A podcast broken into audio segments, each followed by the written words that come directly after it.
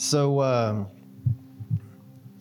man, it's day two of our weekend with Matt and Dez. And, um, man, if you don't know them, if it's your first time with us uh, or hearing them, they're just an amazing couple. They're amazing friends of, of uh, Raquel and I, and, and they're a foundational piece of Core Church and who we are now. Uh, they've been there um, just as mentors and best friends through this whole transition that we've been through uh, for the last five years, four years, something like that. Uh, and the cool thing is, is that he's uh, Matt and Des both flow in uh, prophetic. They both uh, flow in words of knowledge and, and just all kind of crazy, you know, all that good stuff that God does to kind of shake us up a little bit. So. Um, uh, have your phone ready in case he starts to tell you a word, man. Uh, and I do want to point out one thing. Um, Dan McCollam, I believe, Dano said that Matt Gonzalez was the Hispanic Shawn Bolz. And I haven't told Dano to his face, but I told a whole bunch of people that's not actually true. Shawn Bolz is the white Matt Gonzalez. and uh, yeah, I hope to tell him that one day. You better get that right, you know. But anyway, uh, man, let's let's let's give God a hand for bringing our family from California over. So, Matt, come on. Yeah. Oh, I'll get the I'll get the deal in just a second.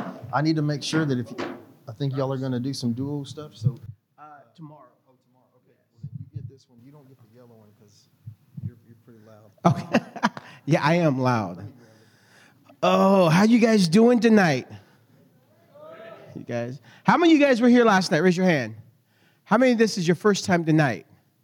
Oh, awesome. How many times is your first time to this church?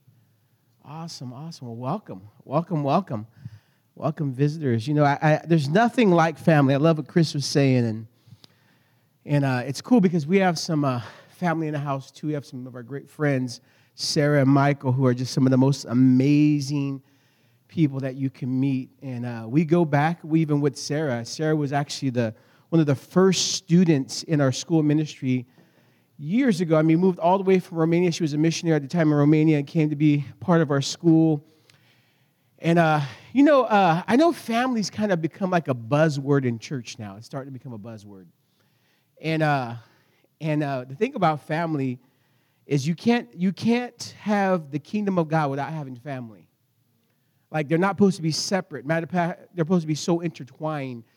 Because when God birthed the message of the kingdom in the New Testament, uh, there was so much language that Jesus could have used to explain God in the Old Testament, right? You have Elohim, the God who creates all these different names. But yet he comes and, and I'll put it this way if God wanted something different than family, he would have caused Jesus to have us call God something different than Father. Okay, just, just sit on that for a little bit, right? He's God the Father, right? We're sons and daughters, there's family. But one of the things I want to say about this whole concept of family and kingdom is that we have to get this thing right because many times I'm even seeing now as we travel that family's becoming a buzzword. Or in some circles of churches, family became almost like a curse word to you because the only time you heard family is when you're on your way out. It's like you're about to leave church. Well, why you leave? I thought we were family. Well, you ain't never said family until I'm about to leave. I didn't know we was family, but now you're telling me we're family. Maybe I would have stayed if you would have said we were family a long time ago. And then the other side of that coin, especially family, is that we use the word family as a buzzword, but we don't really understand the depth of what that really means. See, can I tell you, family is not developed in agreement. Okay, oh, no, no, no, no, you need to hear it. Family is not developed in agreement because if family was only based on agreement, then when we disagree, we're no longer family. Anybody else have disagreements in their family? But you're still family. The depth of development of family is not in this, uh, it's not in agreement, it's actually developed in the trenches. Oh, I don't know if you got that. the nature of family is developed in shared experience, community, but also fighting together for something and towards something. And I say that because, you know, Sarah, we, we became family because, man, she remind, we were in the trenches. And here's the thing about family when you're in true family, you don't care if they see you as you are. Right? There ain't no hide. How many know we hide in church many times? I think some of the greatest performances happen in most churches in America. Like, I don't think Hollywood, I don't think they should have Hollywood like Oscars for like, oh, Hollywood. I think they should have Oscars for churches. Because we do some of the best performances. Like, we're going through hell. Right? We're in the midst of going through hell. We show up. Hey, brother, how you doing? Well, praise the Lord. God is good. I'm doing amazing. And yet we're over here suffering, can't pay our bills. Our marriage is upside down, but like, I, am doing good. Right? And we know, we know how to perform, we know how to act, we know how to put the face on, we know how to when to praise the Lord, when to shout, when to sit down, when to stand up. And we that's religion. You understand it, right? Knowing how to do everything, that's religion. But it's not family. And it's impossible to have family in religion. It's impossible. Because true family, you can't perform. When I'm in family, I'm saying, This is me. Now, I'm not the final product, but this is me, the good, the bad, and the ugly. And because we're in family, because how many know Jesus knows the good, bad, and the ugly? and he accepts you. so, family, right? If, if, if, we really are family in church, then it's all right that so so, we can see the good, bad, and the ugly. I gotta tell you what, Sarah's been fast. She saw my good, my bad, and my ugly. I went through some stuff.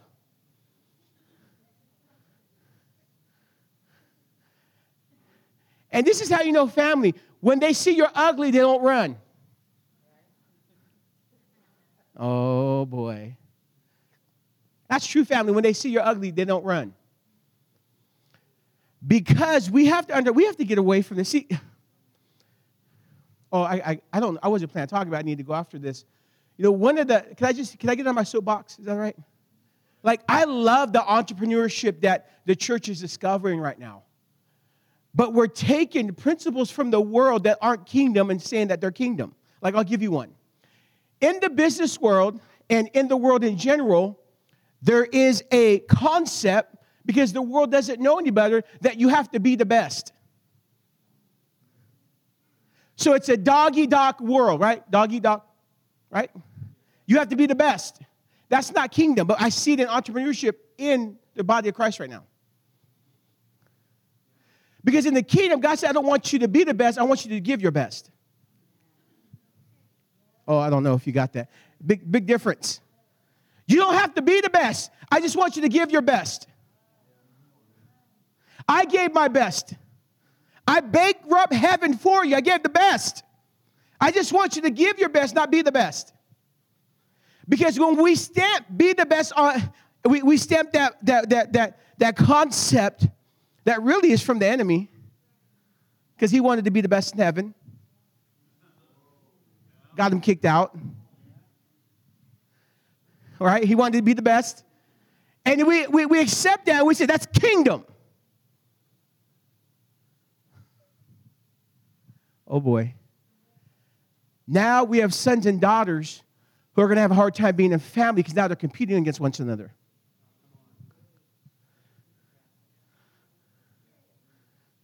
And if I have that in my DNA, I can't father you no more because now you're my competition.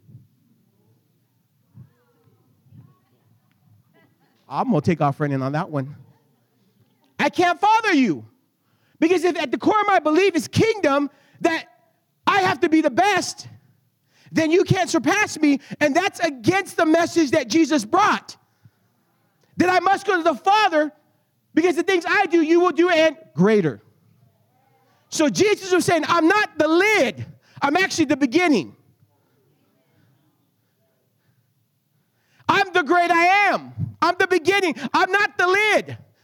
I'm not your lid. I'm your father. Come on. I'm your friend.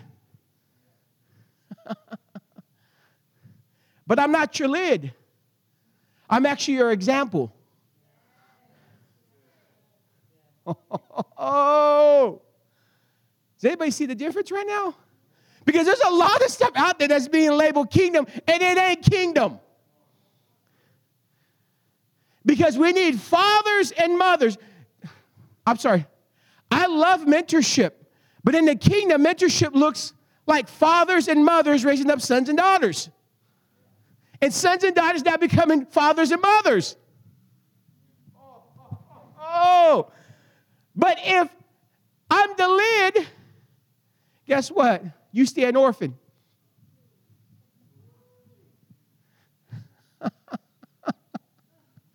Man, I wasn't planning on talking. I don't know what y'all did, but y'all set something up. You said family, and it was over. Like something just went off in the room. Like, so, I'm serious, y'all. Like, we, we talk about that, but what? We, we're family, right? We're not all going to agree, but that's all right. Because the depth of family is not found in agreement, it's actually in disagreement that it's an invitation to go deeper.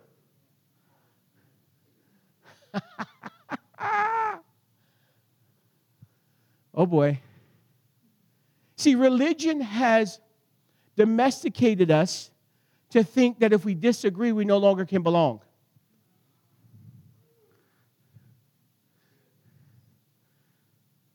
That means a lot of the disciples were disqualified for following Jesus because they didn't agree with everybody. Matter of fact, they didn't agree to such an extent they wanted to call down fire and kill people. Like, oh, no, nah, we don't agree with this. Jesus, can we call down fire? And there's still churches doing that. There's people in church like, we don't agree with that church over there. Can we call down fire on them? Because they don't believe like us. They don't got the Holy Spirit. They ain't got the gifts. They ain't got that. They ain't got this. And we may not be calling physical fire, but we're cursing them with our mouth.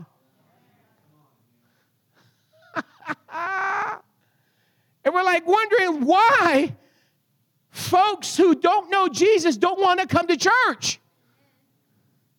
Because it's like, man, I can get the same thing you guys are doing out there. And yet I feel like I'm still having more fun out there than in here. Oh. Because I'll just be, can I be honest with you? I'll just be honest. I got friends that I grew up with that aren't Christians that have been more loyal to me than some Christians. And that's not supposed to be. In fam, I mean, come on, y'all. Let's just do this, okay? Let's just be honest. How many of you in here, at some point in your church experience, have been hurt by someone in church? Raise your hand. Look around. If I could, I would levitate right now, put both hands up and both feet up. Right? So it's so crucial in the season that we're heading as the body of Christ that we truly become family and we truly understand what kingdom is. And we don't separate them because the moment, like I said, you separate family from kingdom, you're left with an organization rather than a living organism. So whenever there's kingdom, but not family, it's an organization. It's not a living organism. All right, smile break. Everybody show those pearly whites. Some of you guys got them pearly yellows. You're rock with them. It's all right. Come on. So, family is the Father's heart. And if you have family at the core, then actually the message of the kingdom looks less like trying to get people saved and actually trying to get them born again. I don't know if you caught that. It looks like the gospel looks less like I got to get somebody to believe in Jesus and don't go to hell. And it looks more like We found daddy. And he's so much better than you can imagine or think. Let me introduce you to him because he's been looking for you and you've been looking for him.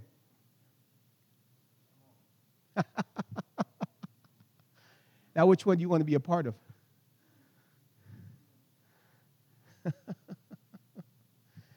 oh man, I have a. I think I spoke here before. I'm not going to do it tonight, but there's this whole message that it's a life message about the difference between fathers and CEOs in church. We have a lot of CEOs leading church, but we don't have many fathers. That's why I'm so thankful for this house, because you have a father and mother in this house. How do you know? Because you can feel family in here. I don't feel that everywhere I go. But how many know family, it's going to cost you something?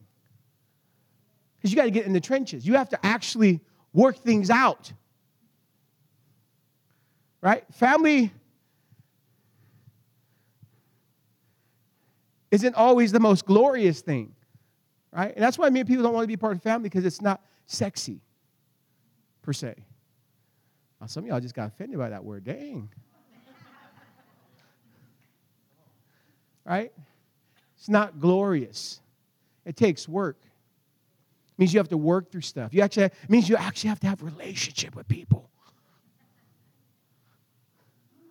And that's scary, especially if you've been hurt by somebody.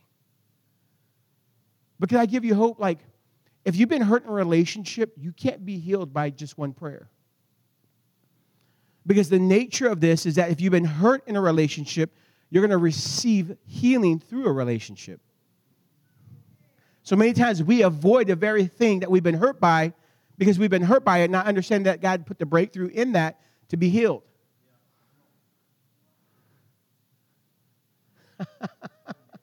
the body of Christ is self healing.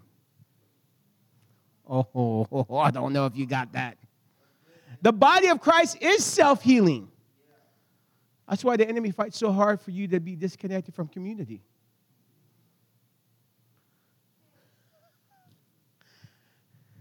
Because if you could do it on your own, you would have done it on your own a long time ago.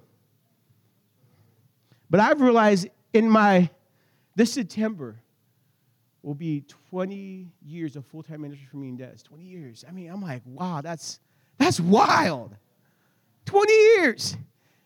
And in that time, I've learned that many times God will hide my breakthrough in somebody in my community or somebody who I call a grace grower. What's a grace grower? Well, grace growers are those ones in your life that you don't either like their personality, you, you, don't, you, you just don't like them. They get on your nerves. Maybe they've come from a different background. You're just like, man, so and so is so annoying.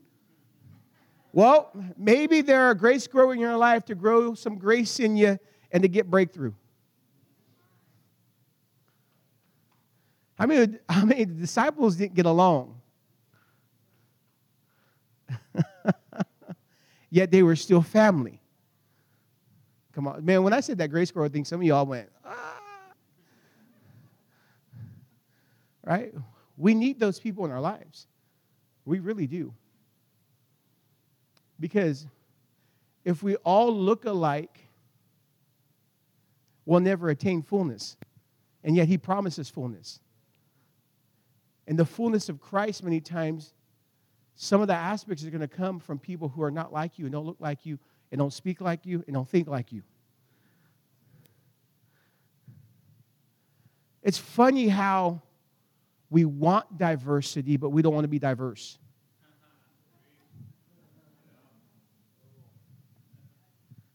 I, am just keeping it real now. Y'all, y'all, there's some there's chains breaking off tonight. I can see it.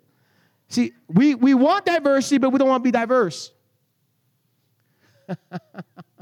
we don't want to take time to get in someone else's life and find out about their culture because we like ours too much.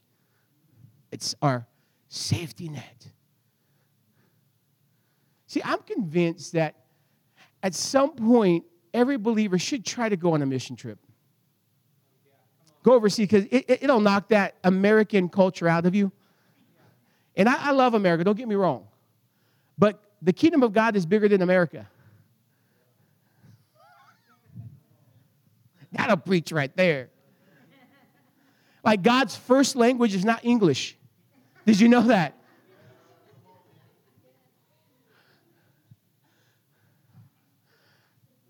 Because I believe when we begin to experience other people's culture, we become deeper family.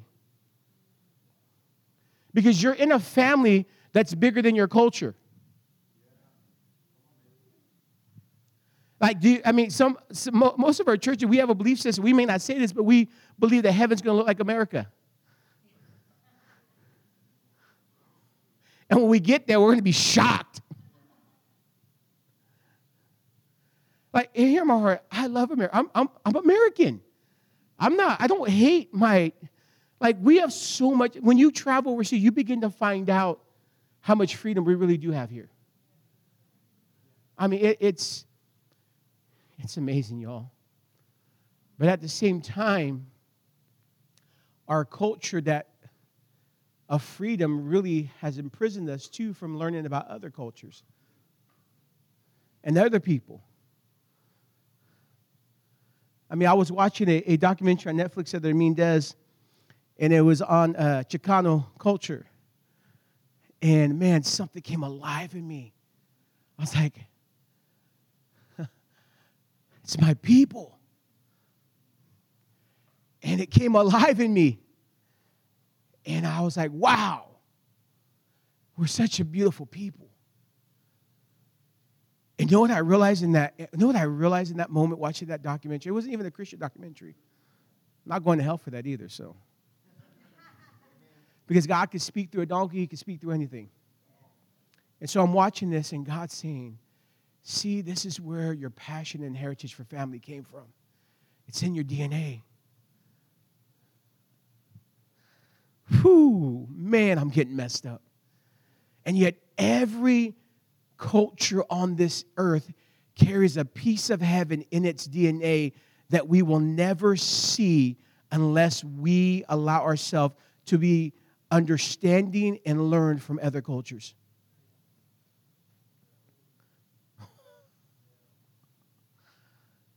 Oh, it's beautiful. I mean, why, why, why settle? If we, if we have a box of crayons right here, why are you going to settle for just a black and white one? Like the rest of your life, just use a black and white crayon. When you have access to all these beautiful colors that are vivid and amazing all the artists in here, you know, when you paint, when you do, you're not just going to choose one or two colors. I mean, you could just, I mean, you have, oh man, y'all, I'm coming alive right now. In this room, I'm looking around and it's just, this room looks like heaven. You'll be surprised. I go to churches where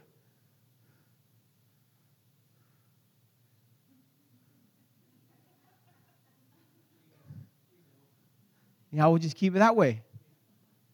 And it's and, and hear my heart. And it's because no one wants to step out and get to know their neighbor.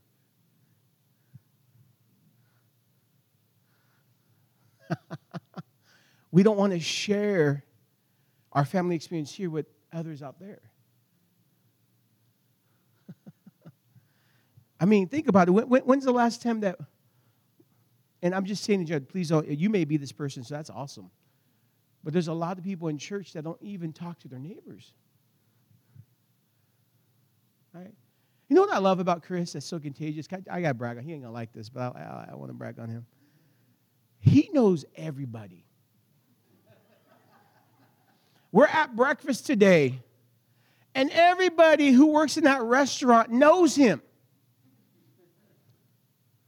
And some people would be like, oh man, that's just a favor of God in his life. Yeah, he has favor. But you know what I watched time? I mean, we've been here like, I don't know, we've known you guys for what, three or four years now? And every time we come here, like I watch when we go out how he just talks to people. Simple conversation. And it's just simply, it may be encouraging somebody. Right? And, and you know what people, some Christians will do? Well, that's his personality. Nah, I do believe some people have more charismatic personalities. But if we truly have the love of God, the love of God in us causes us to want to love other people.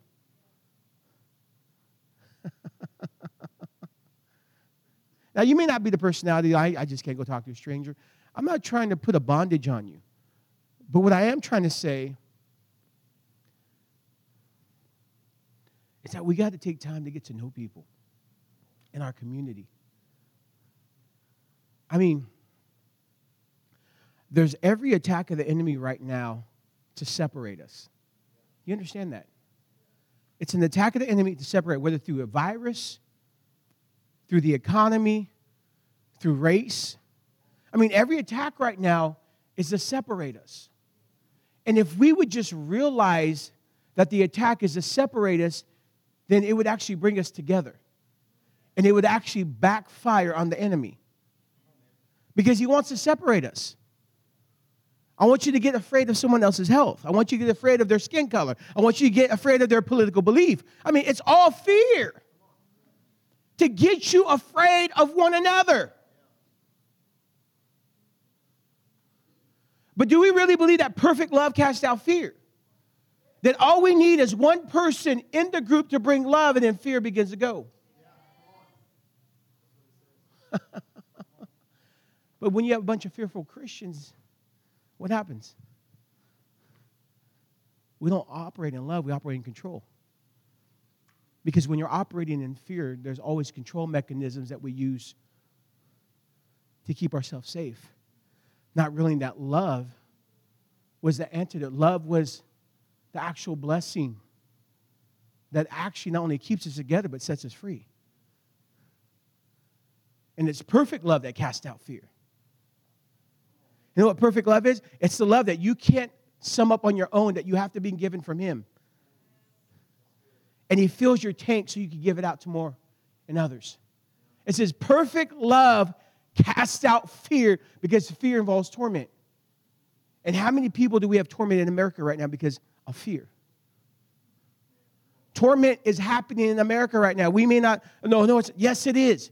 People are tormented. There are more people having anxiety, stress, worry than ever before. The statistics are rampant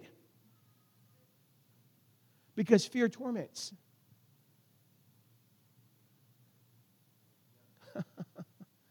it imprisons us. It keeps us, it keeps us separate. Now, hear what I'm saying. I'm not saying that we, we don't use wisdom in areas, right?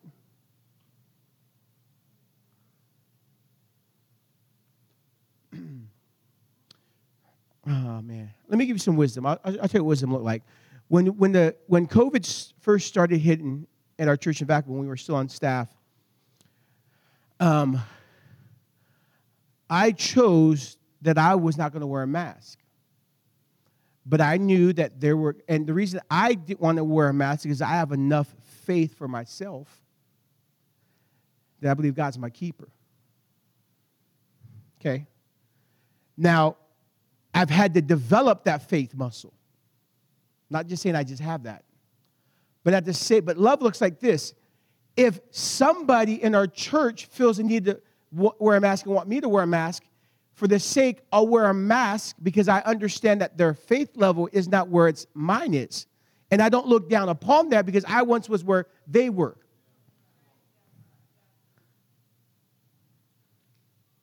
You hear what I'm saying, right?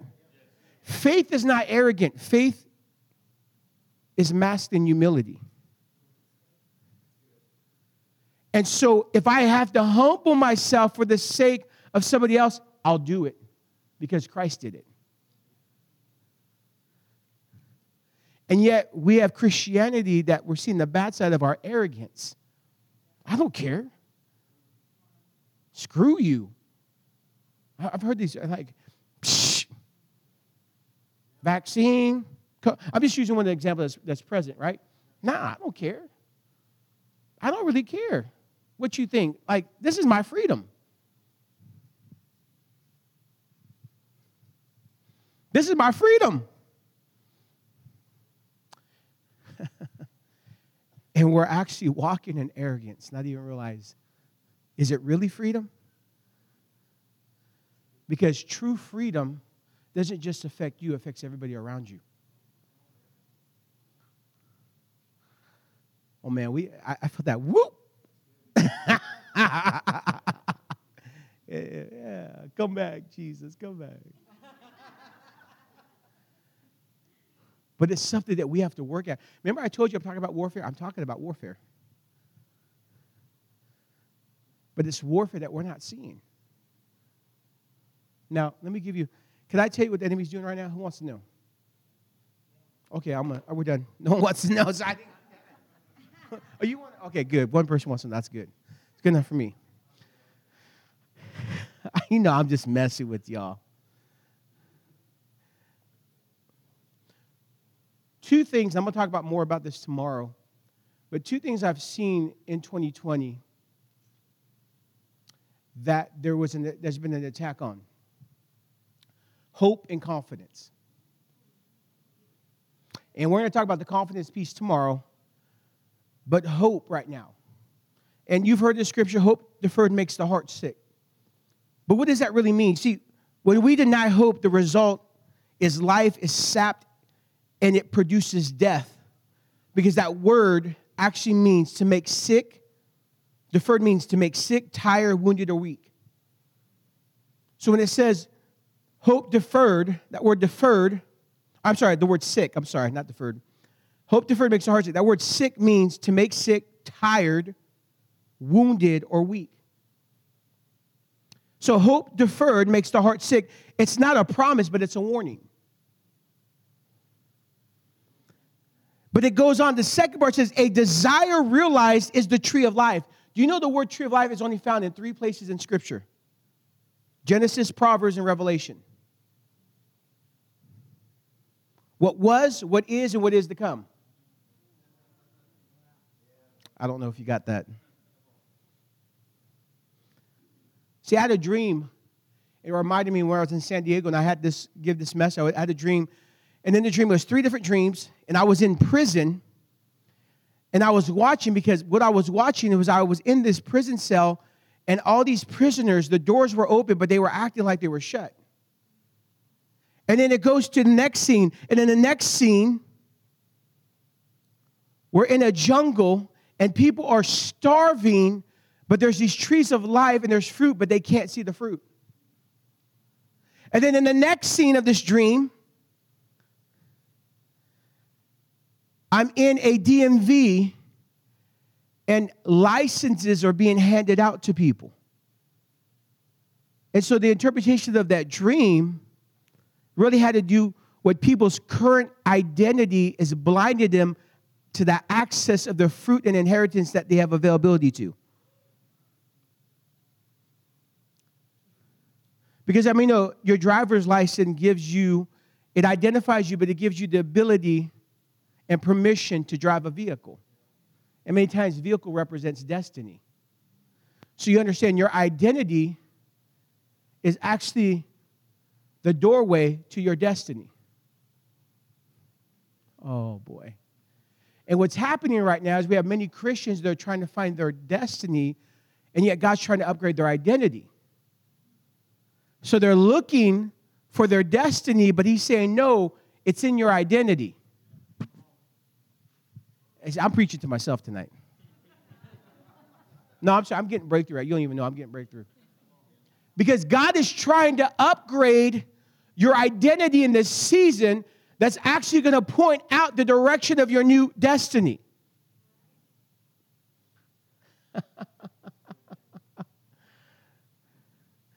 because your identity, like we talked about last night, not only gives you authority, because that word authority you can't have authority without having author. And that word authority actually means authorship. So, who's your author? What this Bible says? Your author is God. And He says who you are. So, the moment you actually agree with who you are, you not only move in power by His name, but you actually move in authority because of your identity.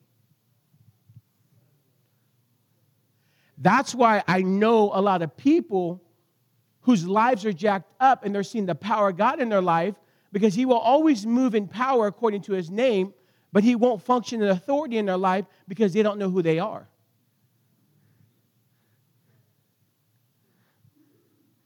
And that happens. We have people who experience the have an encounter with the power of God, but yet they never get set free because we're not free. Because you get freedom from understanding who you are. And I know, I know places that we go to, churches, that their main message is identity, but yet they got tons of people in prison. Why? because it's not activated identity, it's only identification. I got the word, I got my license, but I ain't got a car. What good is it to be all dressed up and have nowhere to go? I remember back in the day, I serious, back in the day when I'm one of the things I hate hated the most is I didn't have a car. I had a license. But my boys would always take me somewhere and I'm all dressed up waiting to go. And then you get the call, hey, we ain't going out tonight. Bruh. Are you serious? Man, I just got a new fit and it's, man, it's it's busted, man. It, it's amazing. And I ain't got nowhere to go. Des did that one to me one time, but we ain't gonna talk about that.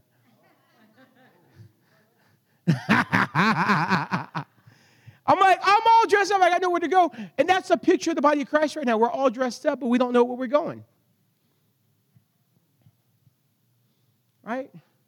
It's a must right now that we understand this season that we're in right now.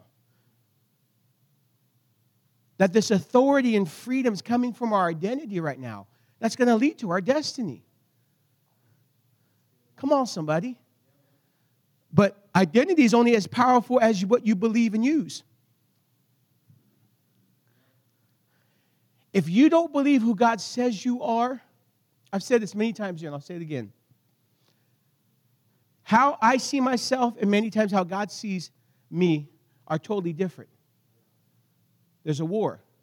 Because many times I see myself through the lens of the world, but He sees Himself, I mean, He sees me through the lens of how He created me.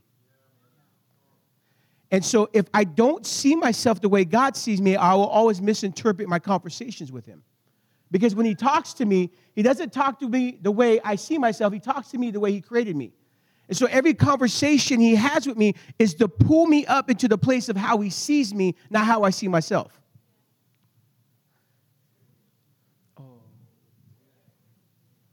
So what ha- what would happen if in church, in family, we actually talk to each other the way God talks to us? Oh, I don't know if you got that. That through that that we would actually believe scripture that we no longer see anybody according to the flesh.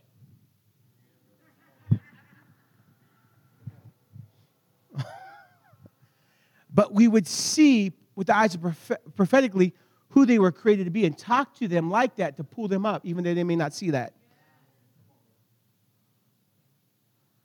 Whew, I'm getting convicted right now.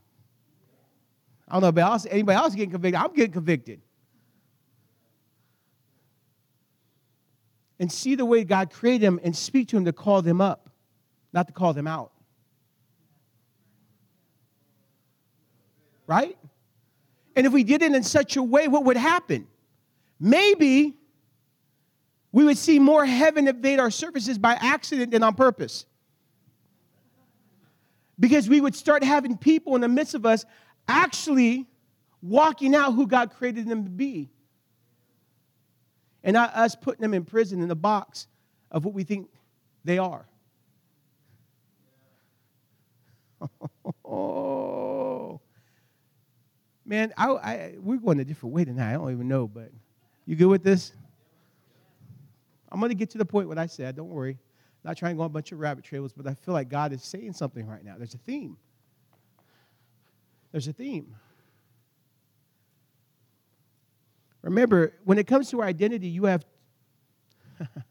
I'll put it this way, let me give you a practical. My name is Matt Gonzalez. My last name connects me to my family, but it's my first name that defines me. Okay? I know Christians who walk around saying, I'll put it this way. I've taught on identity in pastors' conferences. And I've had pastors say, I already know this. And so I one pastor I remember saying, Well, what do you do? As an example. He goes, What do you mean? I go, Well, I'm sorry, I didn't say what do you, what do, you do? I go, Who are you? And he goes, Well, I'm, well, I'm a pastor. No, I, I said, Who are you? You told me what you do. And he kept telling me what he did, what he did, what he did, what he did. I go, No, no, who are you? I said, You keep telling me what you do, but you're not telling me who you are. And then, this is what I, I, I begin to see and discover. oh boy. In the midst of that, we begin to lose ourselves because we're so tied to performance and what we do that we never discover who we really are. And so when the thing that we do is taken from us, we go into a crisis because we feel we're, we're losing ourselves. Oh. I'm preaching to myself right now. Right? You feel like you're losing yourself because what you used to do is tied to who you thought you were. And then what happens when everything you've done gets stopped by a pandemic?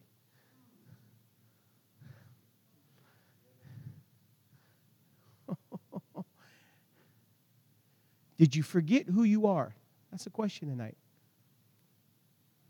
Did you forget who you are? He hasn't. And who are you? See, the two most important questions you will ever answer in your life is who is God and who are you? And you have to get in that order because if you discover who you are before discovering who God is, you'll always settle to bring God down to who you are. Oh, no, I don't know if you got that. If we discover who we are before discovering who God is, then we'll bring God down to our level. But when we discover who God is, we then begin to discover who we are. Because we are created in his image and likeness. So when we discover who he is, see, many of you guys in this church, you guys have been learning that God's not angry God. And what's happened, some of you guys have become less angry. Because you thought the image you saw was actually the image you were created in. And the image of God that is created for you will always become the image that you become. So we have to discover who God is to understand who we are. Because when I see God, I understand I look like God. Now, hear what I'm not saying. I'm not saying that I am God, but I was created in His image and likeness. So there's something about me that is Christ like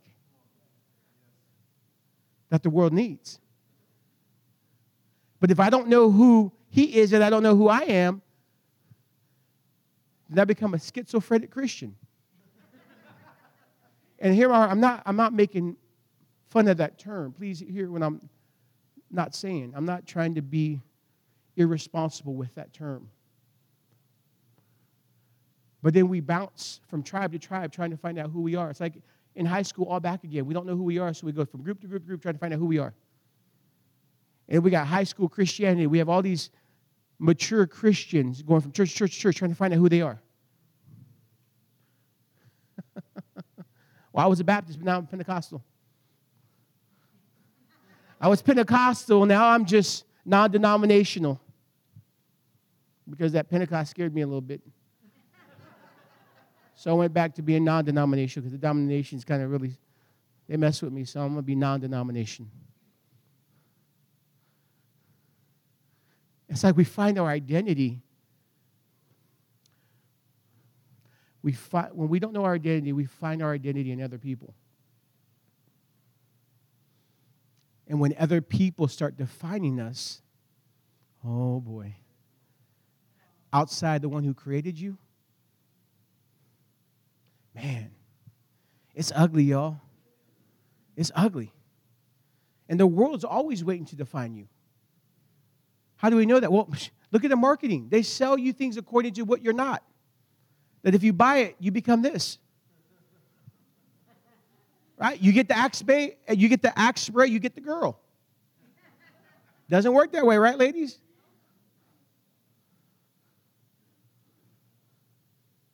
I mean, there's some funny commercials on. I mean, it's, it's just hilarious, but it's like, I'm going to sell you, I'm going to sell this to you out of fear of trying to tell you who you are so you'll buy my product so you'll become everything I say you are. It's marketing 101 in the world.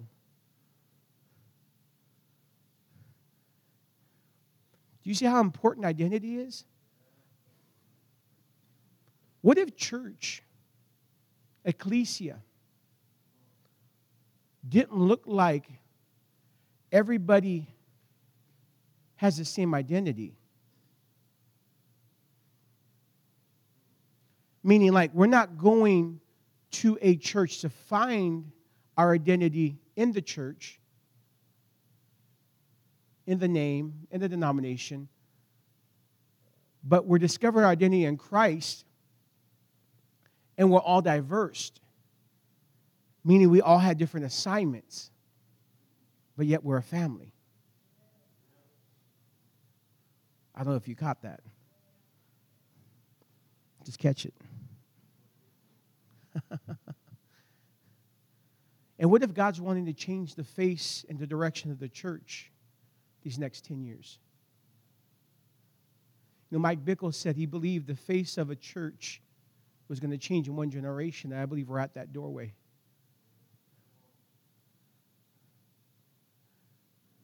That's why people are leaving church at the, dro- the, the droves. Some of them is because they're hurt, but some of them is because they understand that what we've known to be church, God is doing something different right now. Now, hear what I'm not saying. Can I just be really raw with y'all? There's a term out there that I just cringe. And a younger generation is, is leaving church because they say they're in a deconstruction. I'm sorry, you're not in a deconstruction, you're in a reconstruction. Very different. Because a deconstruction means you dishonor the, the, the foundation that fathers and mothers have built that is really kingdom and you break it all down trying to look for something else. That's a deconstruction. But a reconstruction means I can build upon the foundation, yet there's some wonky stuff that I don't that God's trying to get out, but I can still keep the foundation and build upon that. a reconstruction, not a decon. I don't, I don't need a deconstruction, my faith. I need a reconstruction. Because God's doing a renewed thing right now. Not a new thing, He's doing a renewed thing. Oh boy. So back to it. Here I am. My name is Matt Gonzalez, right? So to say that my identity is only a son and, a son and daughter is to have the family's name.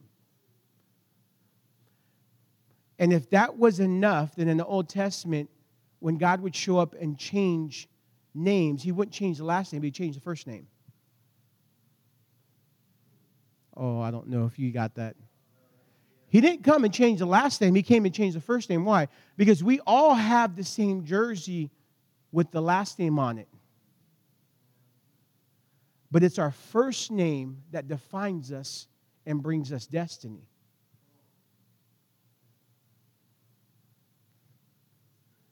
And what do I mean by first name? Who does God say you are and how does he see you?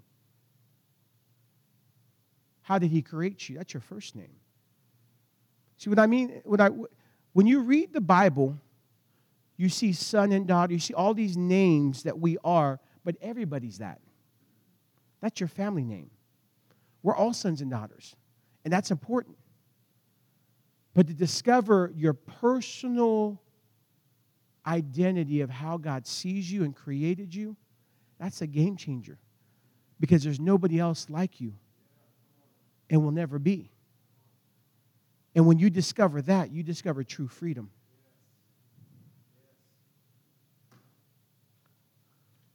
So, what's happening right now? You guys give me a few more minutes? Yes or no? So, this uh, this afternoon, I was sitting on bed just trying to get some thoughts, and and uh, Lord just started speaking to me about a scripture, and then right here during worship, He said, "Turn to Daniel 7. And because I've had I, I I have sensed and felt what I feel like the enemy's doing, but I haven't had language until now.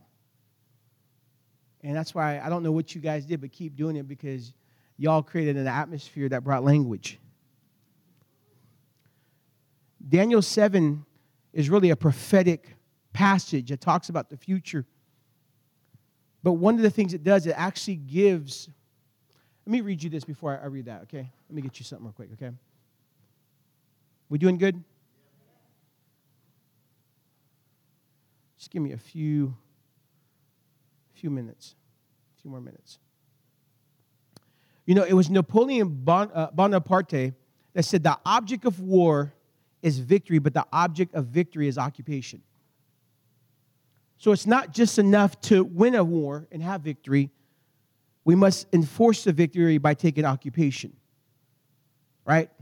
You've heard this saying many times God wants us not to fight for victory, but fight from a place of victory. That's what the cross did, right?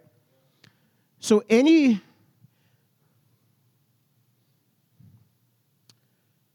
many times in the body of Christ, we have a tendency of going to pendulums because of abuses.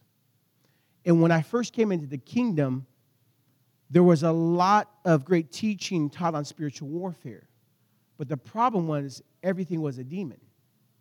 And so somebody would step, trip, stub their toe. Man, the devil made me do that. Nah, you were just being clumsy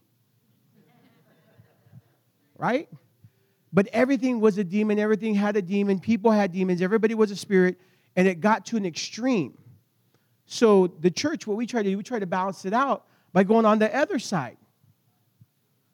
And so right now, in the season that we're in, I'm finding that, that many churches in our tribe don't have discernment because they've lost their foundation of understanding spiritual warfare and they got away from it. So the discernment muscle is very weak, and so they're not discerning the times and discerning what the enemy's doing. Because our theology now is the goodness of God, so anything that looks evil or looks like warfare or looks like resistance, I can't focus on because they'll take my focus off God's goodness. Rather than God's goodness, developing the discernment and oh, that evil thing over there, if I just touch it, it will become good. Oh, I don't know what you got me. And so we've lacked our discernment muscle. So during this time of pandemic and everything that's going on, tribes have lost their ability to discern. And you lost your ability to discern season and times, and times and seasons. Oh, are you, are you with me right now? And the problem is that, how many know scripture is clear that we're in a war? even goes as far as saying that you are soldiers. Now, how many know every believer in Christ is a soldier, but that's not only what they are? If you only focus on the soldier part, if you only focus on the nature of you being a soldier, then you'll fight with everybody. And that's what we do in Christianity many times. We only focus on one side of our nature. We're all soldiers. But if I'm always a soldier, then I'm always looking for a battle. And that's why some believers' marriages are going to hell because they're soldier in their marriage. And they become militant. And I'm looking for a fight rather than becoming a lover. Oh, I don't know if you got that. And so we're soldiers. And so what happens is we're in this boxing ring, and, and, and, and we have any boxers in here? Okay, do we have anybody that used to like to fight? Okay, good, good, good. So, I'm not alone.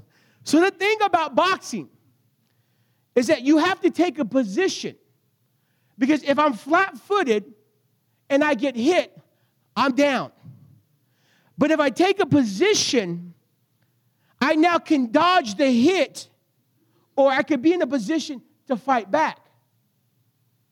And what's happening is that many people in the body of Christ have left the foundation and they're flat footed right now. So when warfare happens, they get knocked on their butt. Now, hear what I'm saying. If I'm in a fight and I'm in a position and I'm aware that I'm in a fight, then when the blow comes, I can have the discernment to see it. But when I say, when I get to the point, well, it's just about the goodness of God, and, and I even we even have people saying that there's no such thing as hell, that the devil was just a figure, that he's not really real. And, and, it's gone to the extreme. and it's gone to the extreme. So now believers are getting beat up and they're in the boxing ring and they're thinking, like, well, who's hitting me? You're with me, right? It's interesting that in any war, the military trains its soldiers on how to win the war, but they do it in three, three ways. Number one, who is the enemy? Who are they fighting against? Number two, where's the battle? What's the fight? What's the terrain? Where's the ground? And number three, what weapons are we going to fight with? Very simple. All right. Who's the enemy? Where's the battle? What are his weapons? Come on. 2 Timothy 2, 3, 4. You therefore must endure hardship as good soldiers of Jesus Christ. No one engaged in warfare entangles himself with the affairs of this life, but that he may please him who enlisted him as a soldier. So we're soldiers. Come on, somebody. But our fight's going to look different.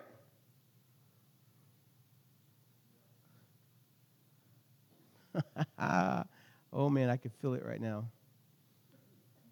How many know in Genesis, the original mandate of the kingdom was to take dominion? Right? Oh boy, I got, I got to get on this mount. I got to get on this box again, sorry.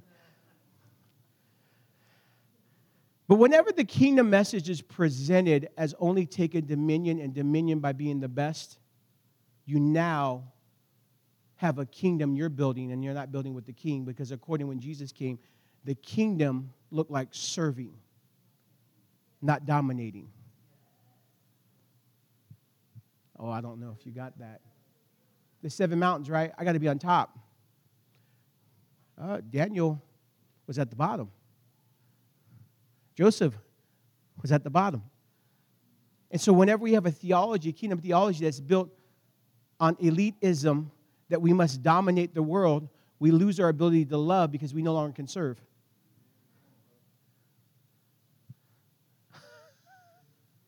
We doing all right? Because truth is being released tonight. So let's talk about this real quick, and we're done. So, what's the attack right now? I'm glad you asked. Daniel 7 says this and he will speak against the Most High, talking about God, and wear down the saints of the Most High. Who are the saints of the Most High? Who is that? That's us. We are the saints of the Most High. So listen, he will speak against the Most High, and he will wear down the saints of the Most High, and he will attend to make alterations in times and laws. They will be handed over a time and time and time and a half. This is important because what's happening right now, spiritually, in, in, in, the spiritual warfare side of things in the church right now, is that he's wearing the saints and making them weary. Because the moment you become weary, he now can deceive you to change your season. Oh, I don't know if you got that. And then he begins to change your laws. He wears you down to change your timing. And when He changes your season, now your laws begin to change, your values that you used to live by.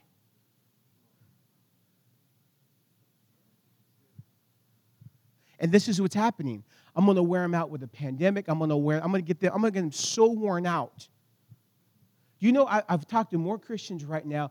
They're not only having sleep problems, but they feel worn out. They're drained emotionally. It's like they're just worn out. They, they can't even fight anymore because they're so worn out. Because he wants to wear you out. I mean, let, us think about it. It says that Jesus, te- I mean, the enemy tempted Jesus and then left him for, it says, for an uh, opportune time. So he's always looking for opportune times to come and attack.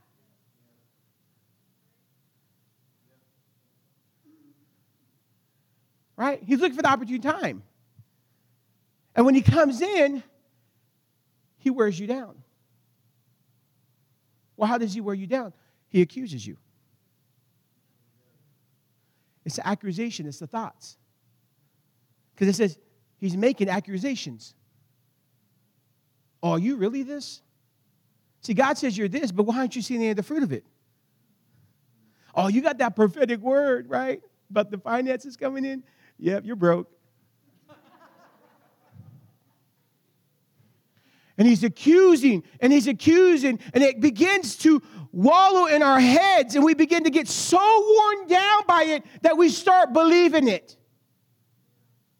We forgot who we were. And we begin to believe it to the point that our direction now is changing. He changes times and seasons. That's what actually means. That word right there, times and seasons, means the time you're in, the direction that you're heading and begins to change your directions. And now he begins to change the laws. And it's happening in America right now. We have a weary church that won't fight. And so laws are being changed on our watch. Now, can I tell you something? I, I believe politics has a place in the kingdom, but I believe it's not the full kingdom. So let, me explain this. We've made, we've got on our high horse and we've tried to change laws. Yet we don't understand that Scripture says he's the prince of the power of the air. Okay, no. We're trying to change the laws when he's actually attacking, attacking the air. What does that mean? Prince of the power of the air. He's creating a sound. He creates a sound and he controls minds. He who can control that, he who controls the airways will control the minds. He who controls the minds will control the laws.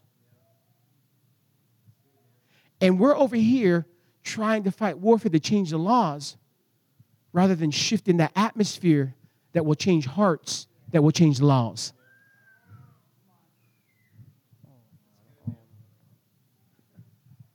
We want abortion to end, but what happens when it ends? Where all the babies going to go? Now, hear my heart. I'm not, I'm not, saying like, but I'm just saying we never think. We, we're, we're so caught up on just one cause, but we don't think, how do we build next? Who's going to build the orphanages? Who are going to be the families that adopt if abortion ends? We don't think about that. We want to just fight the cause, and we're not thinking like, well, what happens if it actually ends? Want to change the laws? An enemy's wearing us out right now. Oh boy, does, this resonate with anybody? Are you sure? I, I love you, Chris. I love when you talk back.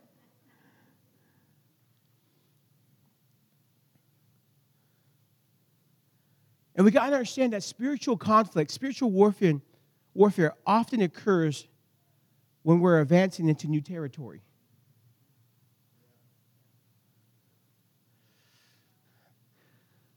So some of the warfare that we're actually experiencing, see, I, let me help you with it. Okay. Two types of warfare dumb dumb warfare and taking territory warfare. What do I mean by dumb dumb? Okay. You're a new creation and you're doing some dumb stuff that you shouldn't be doing. You're opening doors and now you're being harassed. Stop doing it. Right? Dumb dumb warfare, I call this, this is what I do. I do spiritual checkup. Lord, is there somewhere where I open the door? Holy Spirit, show me. If I'm having warfare, okay, first thing I do is a spiritual, like, is there warfare happening because I made a dumb decision? Or I'm being disobedient? Right? Don't hear nothing? Okay, then no, it's not dumb dumb. Right? Then I know the warfare is happening because I'm about to take new territory. Oh boy. I don't, I don't know. See, throughout Scripture, Whenever there was new territory, it was inhabited by evil spirits, much like Joshua's promise in the land or Nehemiah building, rebuilding the walls. The enemy always defends his territory where he's gained ground. And most Christians are completely unaware that there's a real spirit war happening and they will retreat on the first sign of conflict because they fail to recognize the true source of the battle. See, it is important to understand that evil spirits attack by giving you thoughts, flaming arrows,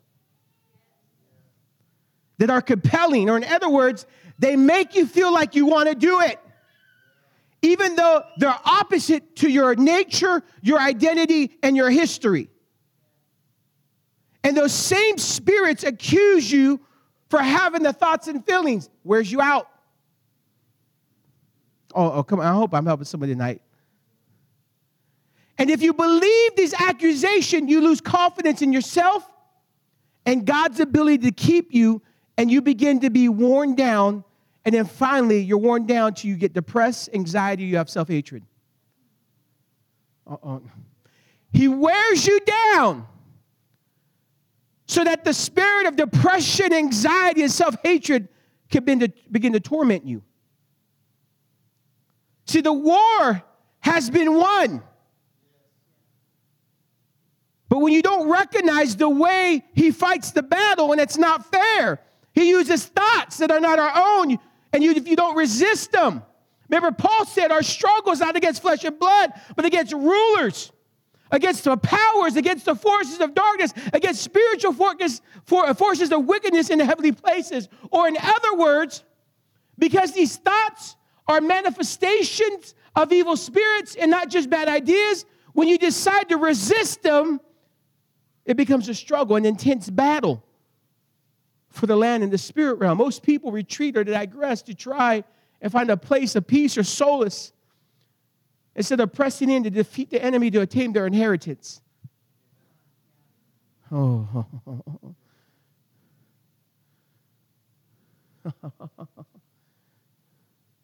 See, a few things that we have to remember in these times that evil spirits have no power over you.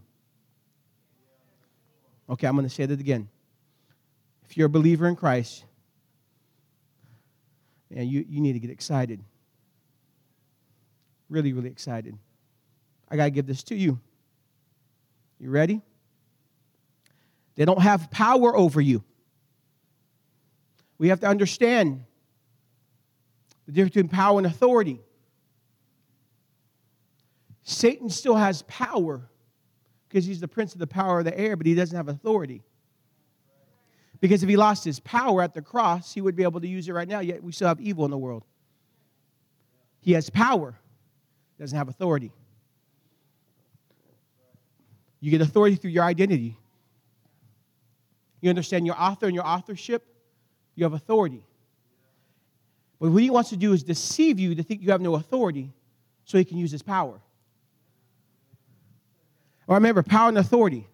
Power is the force to rule and reign, authority is the right to use the power. That's what the definitions mean. I hope you know that. So, he doesn't have power, but he does have authority. And he can't exercise his power over you unless you forget your authorship and have a door. Remember, dum dum? And we open it up. Come on, somebody. So, this is the way, this is how we war. This is what's happening right now. It says we're warring against rulers. Do you know that word ruler means preaching, preaching principles that are contrary to the Prince of Peace in Ephesians 6.10? Finally, brother says, be strong in the Lord and straight of his might. Put on the full armor of God so that you'll be able to stand firm against the schemes of the devil. For our struggle is not flesh and blood, but rulers. The word ruler comes from the Greek word that's rooted in principles. It means war over ideas.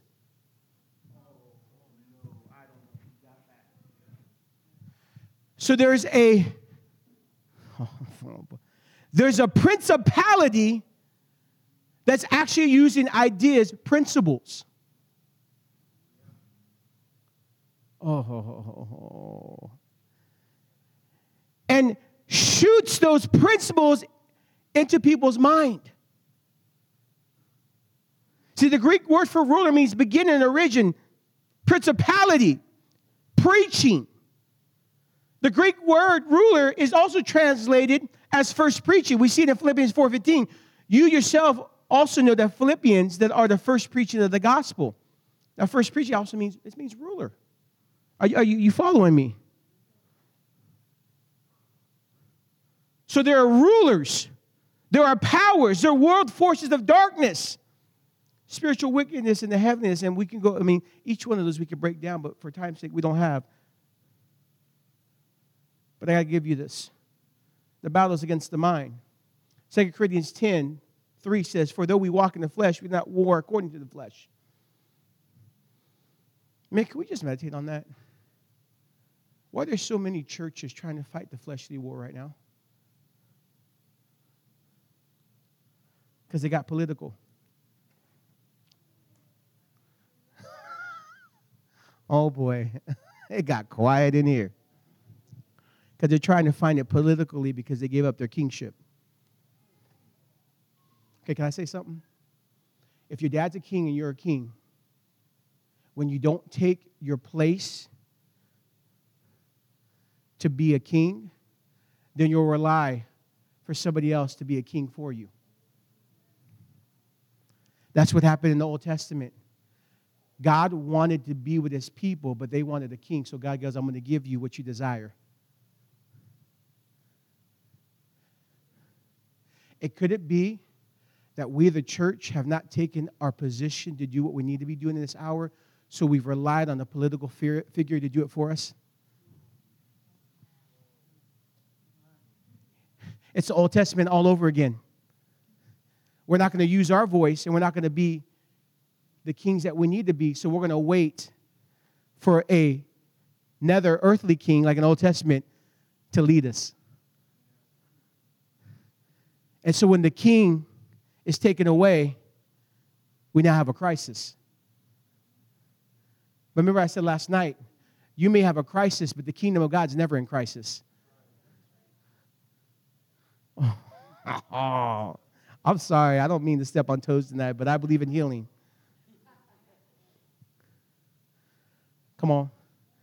For though we walk in the flesh, we not walk according to the flesh, right? We don't war according to the flesh. For our weapons are not of flesh, but divinely powerful for the destruction of fortresses. We are destroying speculation and every lofty thing that raised up against the knowledge of God, and we're taking every thought captive to the being of Christ. That word speculation, oh boy, we're about to get some freedom right now. The word speculation is reasonings, it's what ifs. That's what it means. So the way speculations attack you is they get your mind racing to all the what ifs. And you think they're your what ifs, but it's actually a thought, a fire that came to you, and you're sitting in your bed at night, can't sleep because you're thinking about all the what ifs that are going to happen. If, if what, what about the future? What about this? What about that? And you're dealing with the speculation, but you don't recognize it. See, can I tell you something? We have to make sure that reason isn't taking the place of revelation in this season because I have a, I see a bunch of Christians li- living according to reason because they left revelation.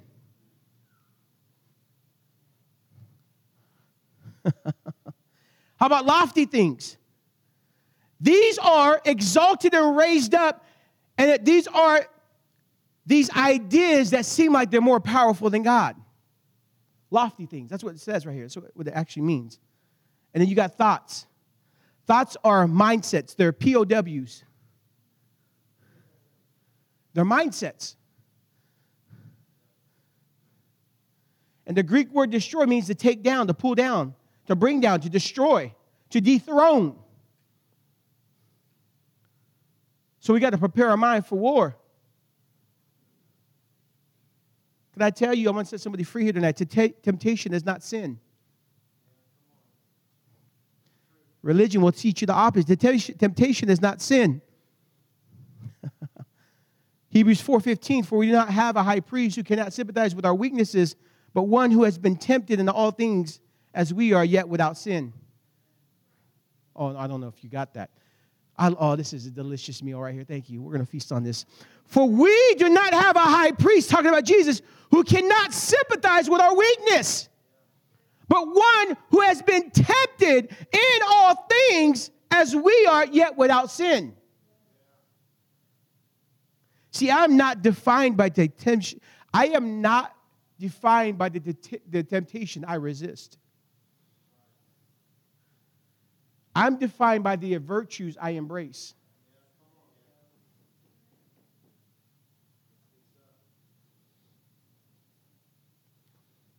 I heard Chris Valentin say one time, I can only be tempted by something I have a natural appetite for.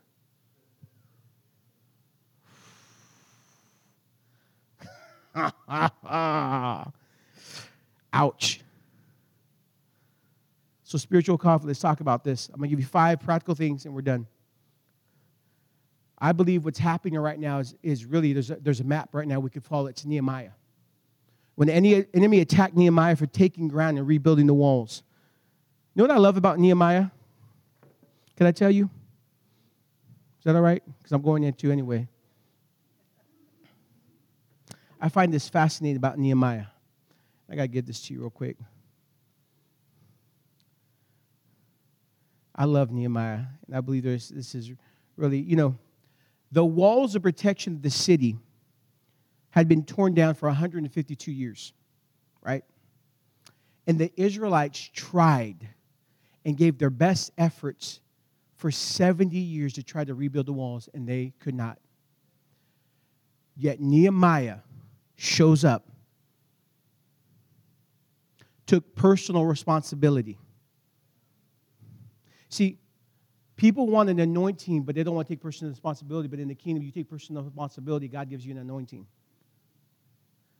Nehemiah takes personal responsibility and in 52 days did what the Israelites could not do in 70 years. I don't know if you got that and yet he knew nothing about walls.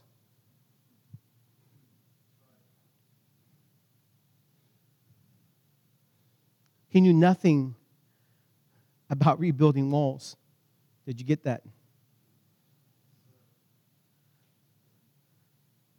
So, what does that mean for us right now? Well, I'm going to read you a passage of Nehemiah. I want to ask you to go home at some point and I want you to meditate on this because this is so, so key. You ready?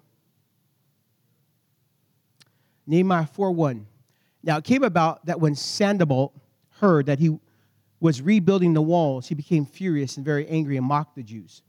And he spoke in the presence of his brothers and wealthy men of Samaria and said, What are these feeble Jews doing? Are they going to restore it for themselves? Can they offer sacrifices? Can they finish in a day? Can they revive the stones from the dusty rubble, even the burned ones? Now, Tobiah, the Amorite, was near him and said, Even what they are building, if a fox should jump on it, he would break it down the wall. So we understand the way the enemy attacks when we take ground right here. Right? You ready? Look at what was the questions that were asked. Number one, what are these feeble Jews doing? He attacks your person and who you are. Who do they think they are? First attack. When you're taking ground. Second thing. You ready for this? Are they going to restore it for themselves? Or, in other words, he attacks our motives. Why do you want to go there? Why do you want to start that business? Why? Why do you want to do this? Third thing attack, we see it right here. You ready? The question was, can they offer sacrifice? So when he does, he attacks who we are, attacks our motives, and he attacks our relationship with God. Did God really say? Did God say? Or was that you just making it up?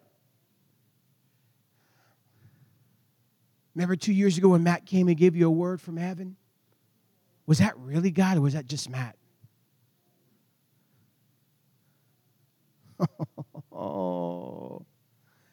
The fourth thing can they revive the stones from the dusty rebels?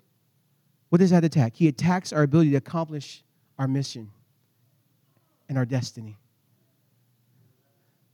He attacks our ability to accomplish, accomplish the mission or our, identity, or our destiny.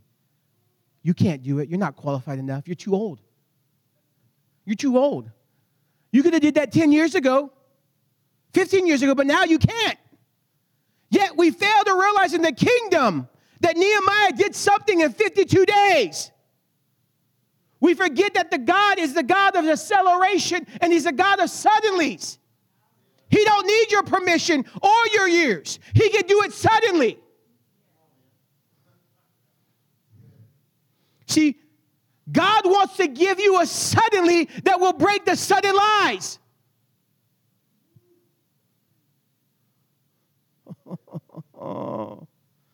and lastly, the attack. If a fox should jump on it, will fall down. He begins to attack the quality of your ministry and life, your job, your ministry, whatever it is. Uh, it's not good enough. Yep. Nope, nope, nope, nope. Everybody's going to abandon you because you got anger issues.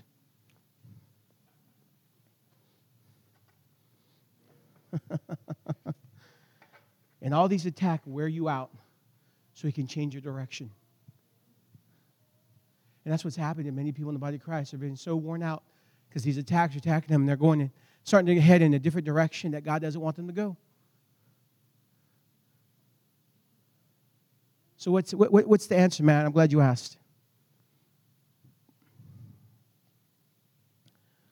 It's something that I'm learning the hard way because when you're a go getter and you're a builder, you don't want to rest. But you don't realize that sometimes you need to rest because the best strategy in warfare is from a place of rest. Because if he's trying to wear you out, then what happens if you actually rest on Papa's lap? And could I tell you, rest in the kingdom is not sometimes like for me, the Lord said, I'm going to have you stop traveling. But rest in the kingdom is a posture that we're so caught up in his peace. It's not that we don't, it's not that, I want to make sure I say this right. Rest is not doing something, right? We're not promoting laziness. But sometimes rest is being what if he says stop doing something, well, you have no other option, right? You're going to rest.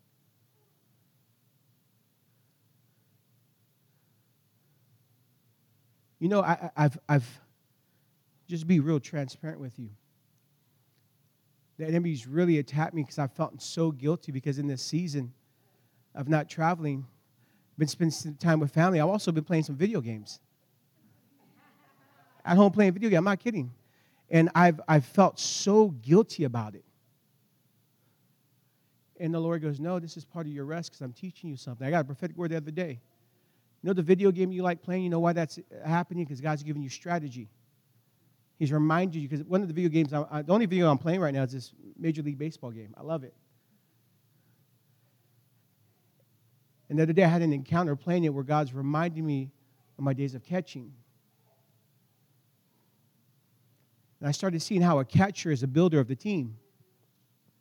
And there's things in the area of catching that I'm learning that I didn't learn from Bible college, but I'm learning right now in the Spirit.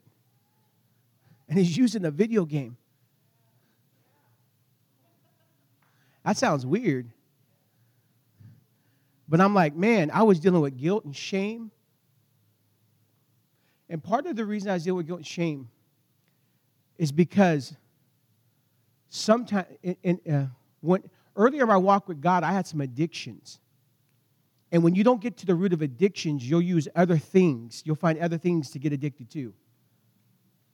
And so, like, you can have somebody who's addicted to pornography but don't get to the root of it, and so their addiction now moves to video games. Oh, I don't know if you got that. And so, if you don't know you're a new creation and that you're no longer that person, and you go back to something, not pornography, but you go back to like maybe video games, you're like, oh man, is the old man back? But God's saying, no, you're a new creation. I'm actually trying to give you a strategy, and I told you the rest. Uh, is this helping anybody? See, sometimes rest looks like doing something that you're like, man, I don't know if I have permission to do, like go on a vacation. You know, uh, I, have heard Des said this so many times, and she probably say it better than I. But for, for many years, when she was trying to hear the voice of God, she would do what has been modeled in church. But it never really spoke to her. And so, one of the ways she begins to hear God is when she does something creatively. Like for me, I start hearing God, whether it's like, like if I get into a worship time, I start hearing God. But worship to her looks like maybe doing something creative around the house. I don't know if you got that.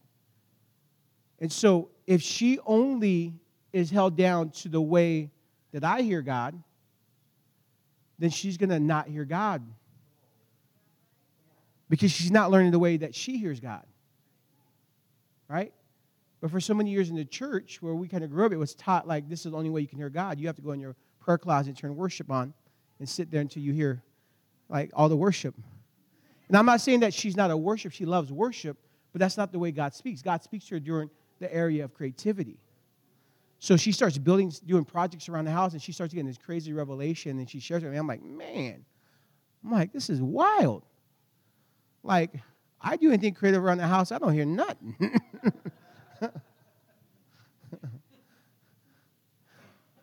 right?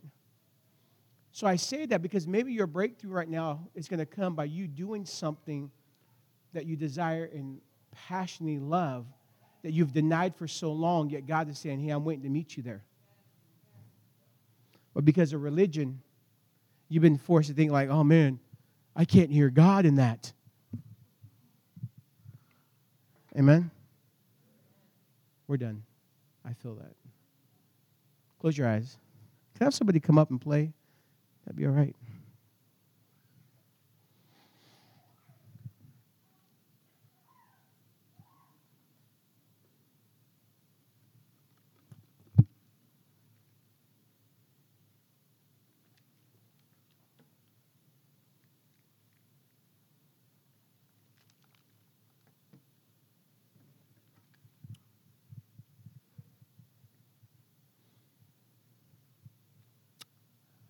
You, Lord. You're so amazing, God. Oh, we so love you, Lord. Wow, you're so amazing.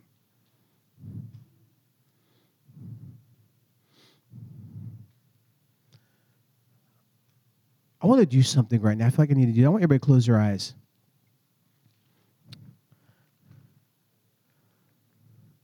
The most powerful nation in the world is an imagination. Oh, I don't know if you got that. The most powerful nation in the world is the imagination. God gave every person an imagination because it's actually one of the tools that He communicates through to us. In saying that, I want to do something right now. I want you to keep your eyes closed. And in your imagination, I want you to picture you're at a lake standing on the dock right now. Okay? I want you to picture that you're standing in a lake or at a lake and you're on the dock. As you're standing on the dock, you're looking out in the middle of the lake and you see this figure coming towards you. Can you picture that? And as the figure is walking toward you, realize they're walking on water. And out from a distance, as it gets closer and closer, you realize it's Jesus. Do you see him? He's walking towards you. And as he's walking towards you, he's carrying a gift. It's wrapped with a bow. Do you see his face? Do you see his eyes? And he's coming closer. Now he's standing before you. Now, I don't want you to answer this out loud, but do you see his face? Do you see the look on his face towards you? Do you see his eyes? Now he has a gift. And he's giving it to you. I want you to open it up. And I don't want you to speak out loud, but what is it? What is he giving you? I want you to see it. What is it that he gave you?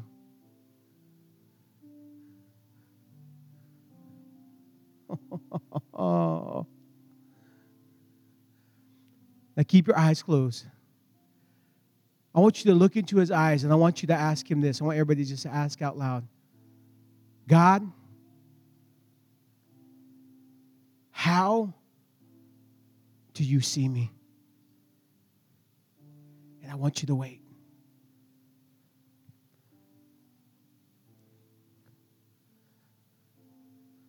Whew. now I want you to ask him another question. Say, Jesus, what is it that you like about me? And I want you to wait as he speaks to you.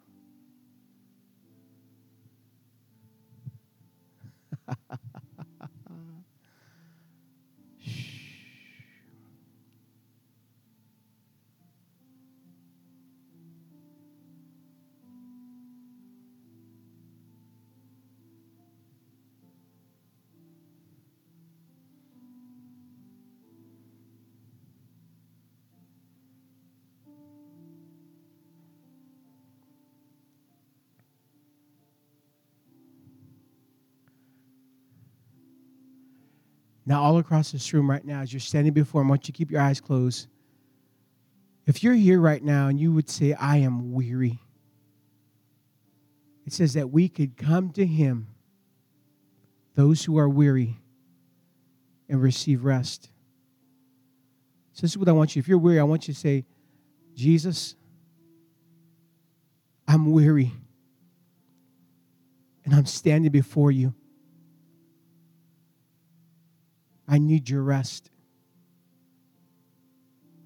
Will you give me your rest? And I want you to pay attention to what he says to you after that or what he does to you or for you. And I want you to receive that right now.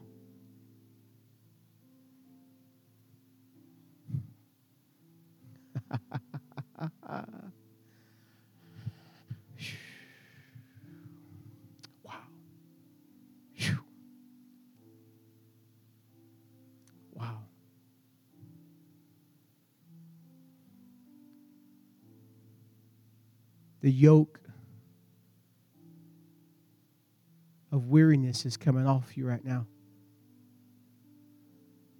He's taken the yoke of weariness and he's replacing it with his yoke and his burden, which is light and not heavy.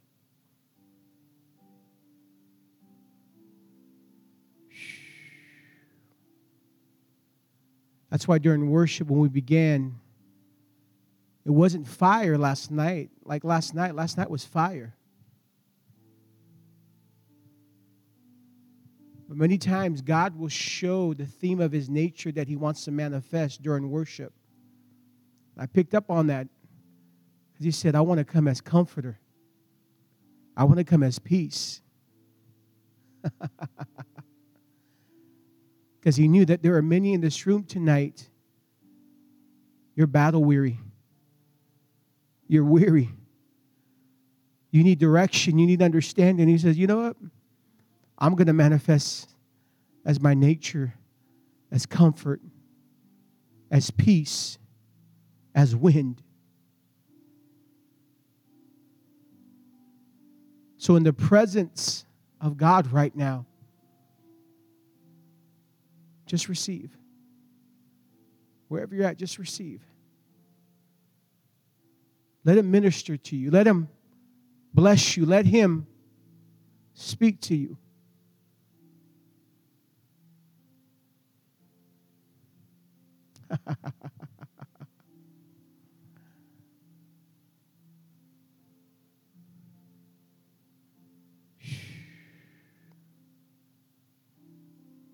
Hmm. Bodies are being healed in this moment from the weariness. Chemicals within the brain that have been lacking are being recreated because of your weariness right now. Necks, back, headaches, tension headaches right now. I see them leaving off people's minds and heads right now. Jaws are being healed from grinding the teeth because of stress that night. TMJ is being healed right now. The grinding of the teeth at night because you've been so worried and stressed and under speculation that you've grinded your teeth. It's being healed right now.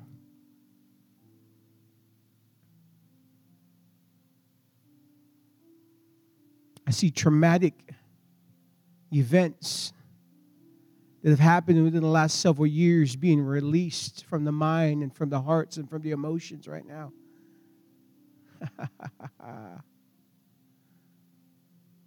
See somebody who's, who was in a car accident that caused a lot of fear, uh, deliberating.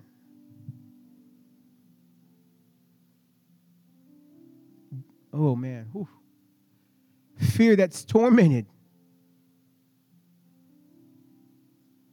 There's also a back injury with that. God is healing right now.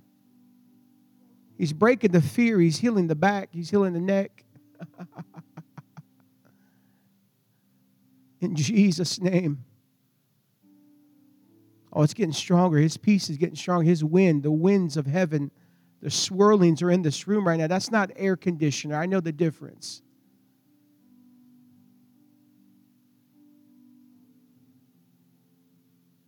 air conditioner can't bring me peace, but when his winds are here, I feel his peace.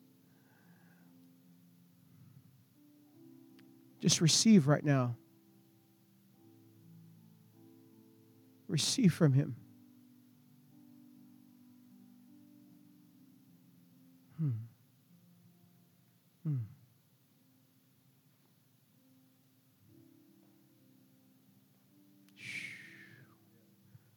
There's a rejuvenation upon bodies right now. Some of you guys have been running so hard, become so weary. I see God healing knees and backs and legs and hips.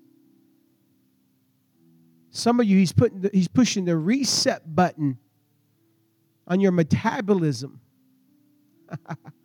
Lord, I want that. Whew. See God pushing the reset button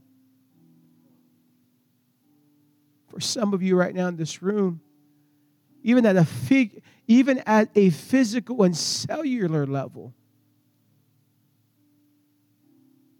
He's restoring the years of what the locusts ate up because he's the God, he's the redeemer, he's a restorer. It's happening in this room right now.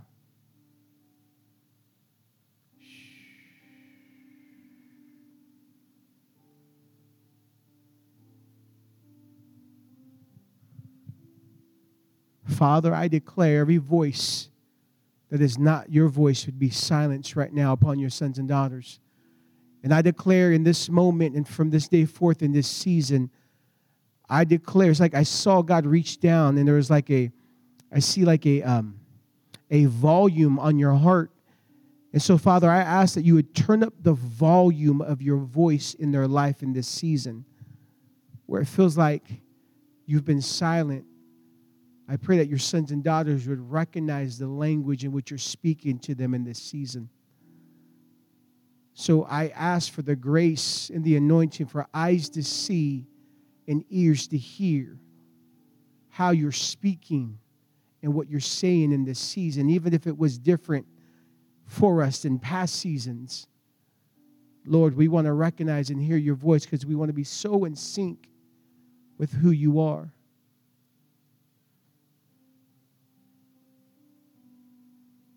Some of you have been waiting on man to give you permission, and God says, I've already given you permission. And I feel like in this moment, some of you guys are going to begin to have the sudden revelation that He's giving you permission, and you're going to start to go. You're going to start to build because you've been waiting on the permission of man when God says, I have given you permission. That's good enough and all you need.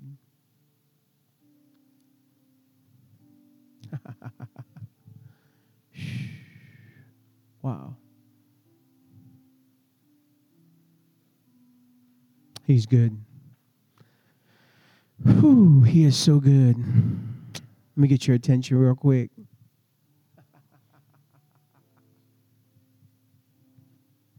I mean, you guys feel rejuvenated, feel refreshed? And maybe you're not. Maybe you didn't see nothing. Maybe you didn't hear nothing. But guess what? We're in the atmosphere He's here. You can just receive.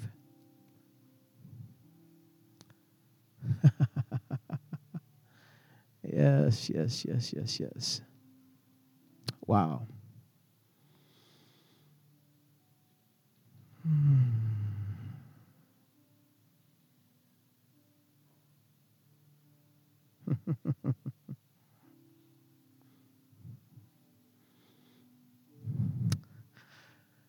How you doing? What's your first name? Mary, Mary, you are so precious to Jesus. Wow. Wow. Could I pray for you? Would that be all right? Can I grab your hand? You could just stay seated. God would stop the service and say, This is my Mary. this is my Mary. this is my Mary. And I've seen the pain, I've seen the loss, I've seen everything that you've experienced. And I say this day, the Lord saying this day, Mary, I'm your healer. I'm your protector. I'm your provider. You're my precious Mary. You're my precious Mary who I am so in love with. The Lord's healing you right now. I see Him healing your heart. I saw your heart broken to little pieces, and I see the Lord picking up the pieces of your heart and healing them. But I'm also aware that He's healing your body in three different areas right now. Now, I'm not quite sure what those areas are, but I know there's healing in three different areas. So, Father, I release the healing virtue of Christ. I saw God's hand come upon your back, Mary. And I just see healing going through your body, a rejuvenation, a refreshing, as a sign to you of not just how much He loves you, but how much He's jumping into the arena of your life in this season because of the last five years, the things that you've had to experience that have been so hard and so overbearing. But God says, Daughter, I'm going to restore to you what the five years have taken from you instantly. And so I'm going to pray over you. Father, I declare that the burden and yoke of the last five years that have been weighing on her would be lifted right now. And from the soles of your feet to the crown of your head, I also speak to your body. Be made whole. In Jesus' name. Wow, wow, wow, wow, wow, wow, wow, wow. he is so good. Daddy, he's so good.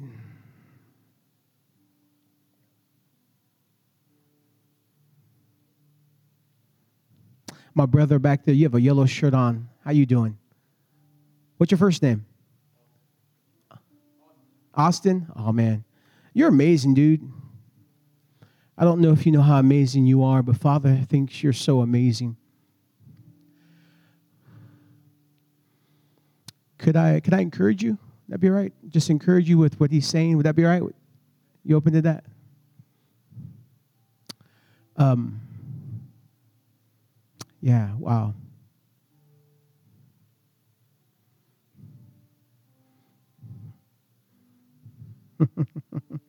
Man, you are amazing. Seriously, I just get you know, yeah, you are amazing, dude. God's about to do something on your behalf that neither your background nor your education could have got you into a place of influence. He said, You're not to doubt him in this season, for the enemy's been working overtime to get you to doubt yourself. And he's tried to rob you of confidence, and he's tried to rob you of your history. But God's saying, This is my son. I'm stepping into the arena of his life, and I'm about to bring him into a place of influence and promotion that neither his background nor his education could have got him there because I want him to know that he's my son and I would do anything for my son. So I want to encourage you, Austin, because you're about to come into a season where your influence is going to increase because he's promoting you to a place where that you're going to finally be able to be a blessing to so many others because you've had a heart not only for family, but you have a heart for the underdog. You've always had a heart for the underdog. Even growing up, you've always had a heart for the underdog. And you've always fought for those who could not fight for themselves. Now he's saying, Son, I'm going to give you a place of influence that you now can fight for those who can't fight for themselves. I'm going to give you a place of influence that those who don't have a voice will get their voice back because I'm setting them a deliverer named Austin. and he's going to know I am with him. I want to encourage you, like Moses Jesus showed up to Moses, and the first side of his nature that he revealed to Moses was, I am. And God says, in this season, you're going to understand his nature of the great I am. Because everything you need, he is in this season. So, could I pray for you? That'd be all right. I'm going to grab your hand. You're amazing, dude. You rock more than you understand. Father, I thank you for Austin. I thank you that you are about to do something so radical in his life that neither his background or his education or his upbringing could have brought him here, but only God. And Lord, I thank you that every attack of the enemy against his mind is self doubt, to bring discouragement, to cause him to question even some decisions in this season, specifically doing with direction and destiny. It's almost like every time in the last three years that you've taken two steps, something would happen, you've had to take three steps back. Then you would take two steps forward, and then something would happen, you'd have to take five steps back. And then you would take four steps forward, and then six steps back. It's almost like every time you've put your hand something, seems like you've had delay. And God says delay is enough. And it's almost like in this season, the enemies got you to question yourself and question who you are because it feels like a demotion. But God says, son, you feel like you're going backwards, but you don't see the sling I have around your waist. And where you think it's a demotion, it's actually your launching. You're in my slingshot, and I'm about to shoot you out into the world, into a place of influence. So, Father, I declare right now great grace come upon him for the assignment of this season. And I bless your body, your mind, your soul, and your spirit. And I declare in the next several weeks that God would begin to encounter you like no other. That He would begin to give you vivid dreams at night.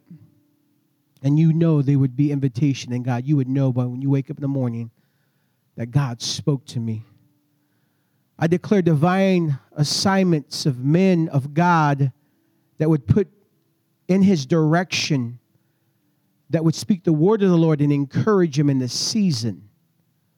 like signpost.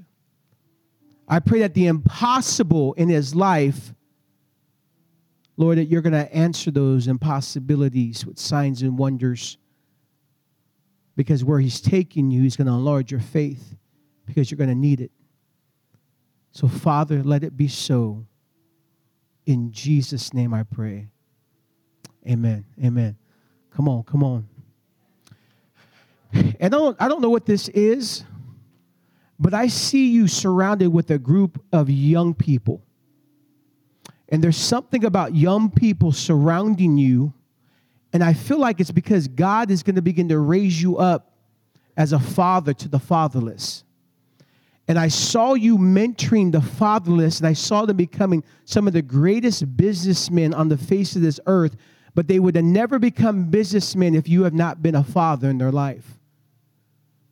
And so I see like these young people that have been fatherless. I said, God, sending you the fatherless because you are going to father hope in them and belief in them that they were actually going to believe that they were created for a reason and find their purpose.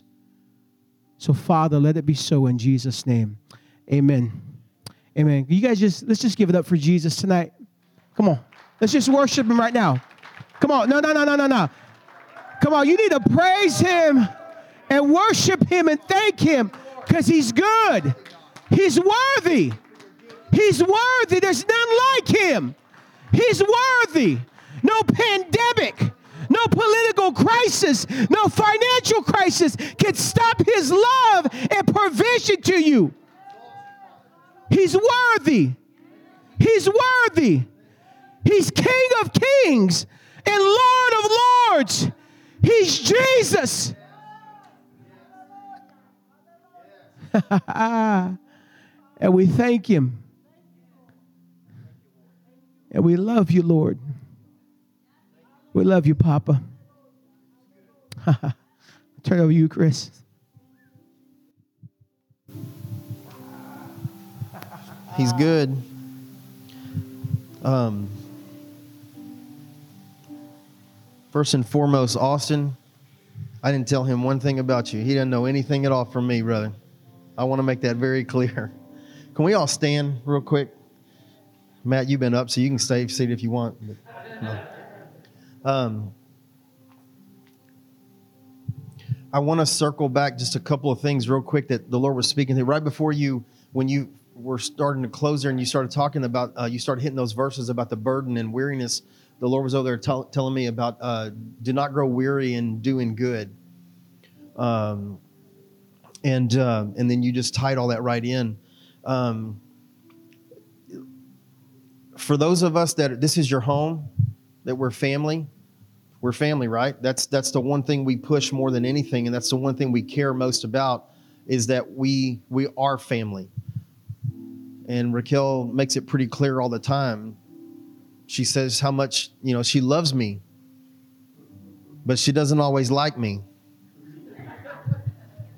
because family is not easy, but family is true. Amen? And so we're going to have differences. We're going to have disagreements and we're going to have things that we have to work through and problems and issues. And that's what family is. It's what family does. We work through it. You can't change who you're. I love what you said about your last name. It's your nature. You, man, we're all sons and daughters. And if you're called here, you're called to family. If you're partnering with us, you're partnering with family. And the part about the attack, and I just want to say um, uh, that you're speaking to our church, brother. You're speaking to our, our community of what we've been going through. And I want to say specifically and publicly that Lydia and James uh, Thuman, they, you know, there was an attack against you guys from Satan directly uh, just a couple, a few weeks ago, a couple weeks ago or whatever. And, and uh, James, I want to specifically say to you that the names that were said towards you, uh, I want you to know that those are lies. And you know that, but you need to hear that. Those are lies against you. They don't stick to you. We break that off away from you in the name of Jesus. Because that's not who you you never were those things that were said to you that night. You you never were those. But just in case the fiery dart just keeps sticking, we break that off in Jesus' name, man. That's not who you are. That's not who you are, man.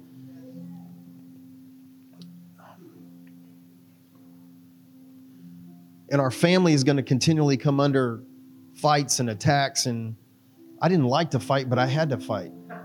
I was one of like, it felt like 30 kids, white kids in an all black school, man. I mean, I learned the first day that there was some differences there. And uh, I didn't like to fight. And I didn't go looking for it. But you had to. One thing about fighting is uh, some people don't fight smart. And uh, they let the whole gas tank go real quick. Those are the easy fights because you just got to last just a little bit and then you can just knock them right out, man. It's beautiful. I think I actually do like to fight, actually. I actually did. I was in martial arts for a while and I traveled around competing and stuff with, you know, full contact and stuff. And it, uh, I did love it actually. Um, but the one thing is, is that you, you have to have the mindset, you right here, that we are in a fight we are in a war. We do stand as kings and sons and daughters. That's who we are. Our Father is the King, right? The battle is already won. The victory is ours. We own it. It is ours, but we still have to get in the ring and go some rounds. And that's why when that kind of stupidity comes at you, like like what that came at you, James and Lydia, we're going to have to stand in those moments and you just got to keep swinging. That's it. And you have your family right here to protect and fight with you. We're fighting for Roger right now. That junk is an attack. We're fighting for Roger. And we got to keep fighting, right? Because family watches out and takes care of family. Amen? Man, Raquel and I could not be honored with a better family. If you're visiting with us or you're watching on YouTube or listening to this on the podcast, uh, man, family is everything because the kingdom, that's the model it's after uh, man, we would love to have more people partner with us to change the community around us because the rest of our family's out here just waiting on us, right? Man, I hope you're encouraged tonight with what Matt brought. Um, man, there's a he covered so much good stuff, man. That man, when this comes out, go back and listen to it. It'll be a few days. It'll come back out and just listen to it and just take these nuggets, man. It's good stuff. And don't forget, um, we do want to honor Matt and Des. They flew over here from California, trying to keep them here permanent, but that's not happening yet. They they got to go back. I mean, it is what it is. Uh, but we do want to honor them uh, at the end of this weekend. So if you can just ask the Lord about about giving and and what that would look like. There's some offering plates back there on the sound booth. Uh, we have the Church Center app. If you want to give, there's a a tab on there uh, for um, guest speaker, and you can just give there. Uh, if you got any questions on that, just come and see us afterwards. But man, thank y'all for hanging out so long. Listen, if you need if you need some ministry tonight, if you need some prayer for something, we're here. We're not we're not like you know three hymns and we're done, uh, and you know we don't give you the boot. We're here. So please, if you need ministry tonight, you just need you need prayer for something specific just come up front here and grab us. We love you all. God bless. Yes, you're gonna do one more thing. Just one more thing.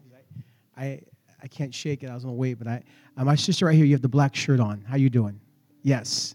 Hey, I saw the name Krista over your head, and I'm like, what does that mean? And so I looked up the name meeting, and it means chosen one. So I asked the Lord why you wanted to point her out and let her know she's a chosen one. And this is what he began to say. He said, You've experienced the sting of religion, and you've had those in church hurt you so bad that they did this to you. But God said, My daughter, who's my chosen one, tonight I'm opening my arms and I'm saying, Where the body of Christ has done this, tonight I'm doing this. And I saw him healing your heart and unraveling it and untangling it. And I heard Papa say this Please forgive my ignorant bride that caused you so much harm and so much pain. It is not what I desired and it is not what I wanted for your life, but I'm saying, daughter, you are my chosen one. And the reason this is so important is because you hate religion. You've hated it, you've always hated it, and that's why God's saying, I'm going to heal your heart because I'm giving you an authority to break the religious spirit. I'm going to put you in places where there's been sons and daughters that have been hurt by church. I see pastors' kids, missionary kids that have been so hurt by church, but I see you coming alongside. And this is what I see it's a prophetic picture for you. When they came to arrest Jesus, Peter said, No, you're not taking my Jesus, and took out the sword and cut off Malchus' ear. But Jesus rebuked and said, You do not know what you're doing. And he picked up Malchus' ear and put it back on.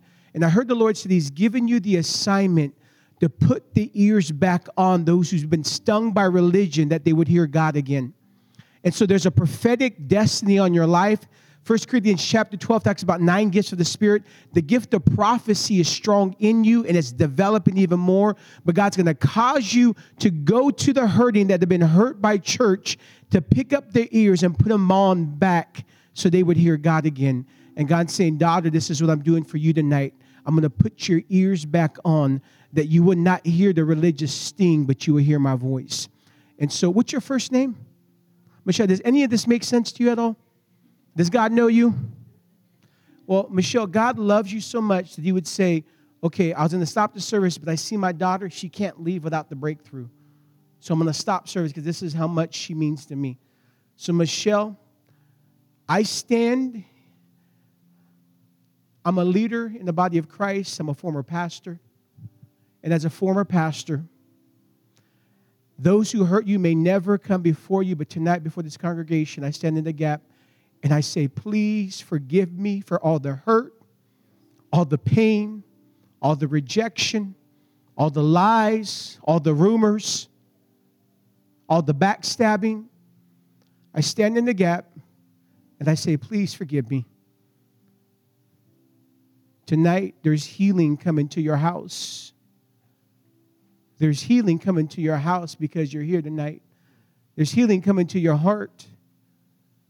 You're not overlooked, but God says you've been chosen. And so I bless you right now, Michelle, your body, mind, soul, and spirit with the shalom of heaven in Jesus' name. Amen. Amen. Woo. That's our dad, man. And if you'll see me, Michelle, if you'll see me after service, I'll get that for. I, recorded that for you. Austin, I got yours recorded, and Mary, I have yours, so I'll get those to y'all. Amen. He's a good God. Amen. Yeah, you blessed? Feel good? Ready to go out and fight? Not each other. Raquel, you, you, you heard that, right? Yeah. Yeah, I'm ready. Amen. Man, Father, we just thank you so much for your goodness, for your love, for your words, for your just your specific love, God, for us and your goodness. We just thank you tonight. We thank you for Matt, for his word. We thank you for his family. We thank you for clarity and vision. Uh, and Lord, I thank you as leaders here, Raquel, and I thank you for what you're doing right now and for where this is going to shift the gear for us again and where this is going to send us as a community and as a family. Man, God, thank you so much. And I pray for that strength that Matt talked about in the middle of the fight that we're in, for each individual family, for each individual person here tonight. I pray specifically for the strength to continue, the strength to throw that burden your way and to continue to walk in the love and the power that you bring, God. We just thank you tonight. You're just amazing. You're good. And we thank you for what you're doing in the mighty, mighty name of your Son. In Jesus' name, amen.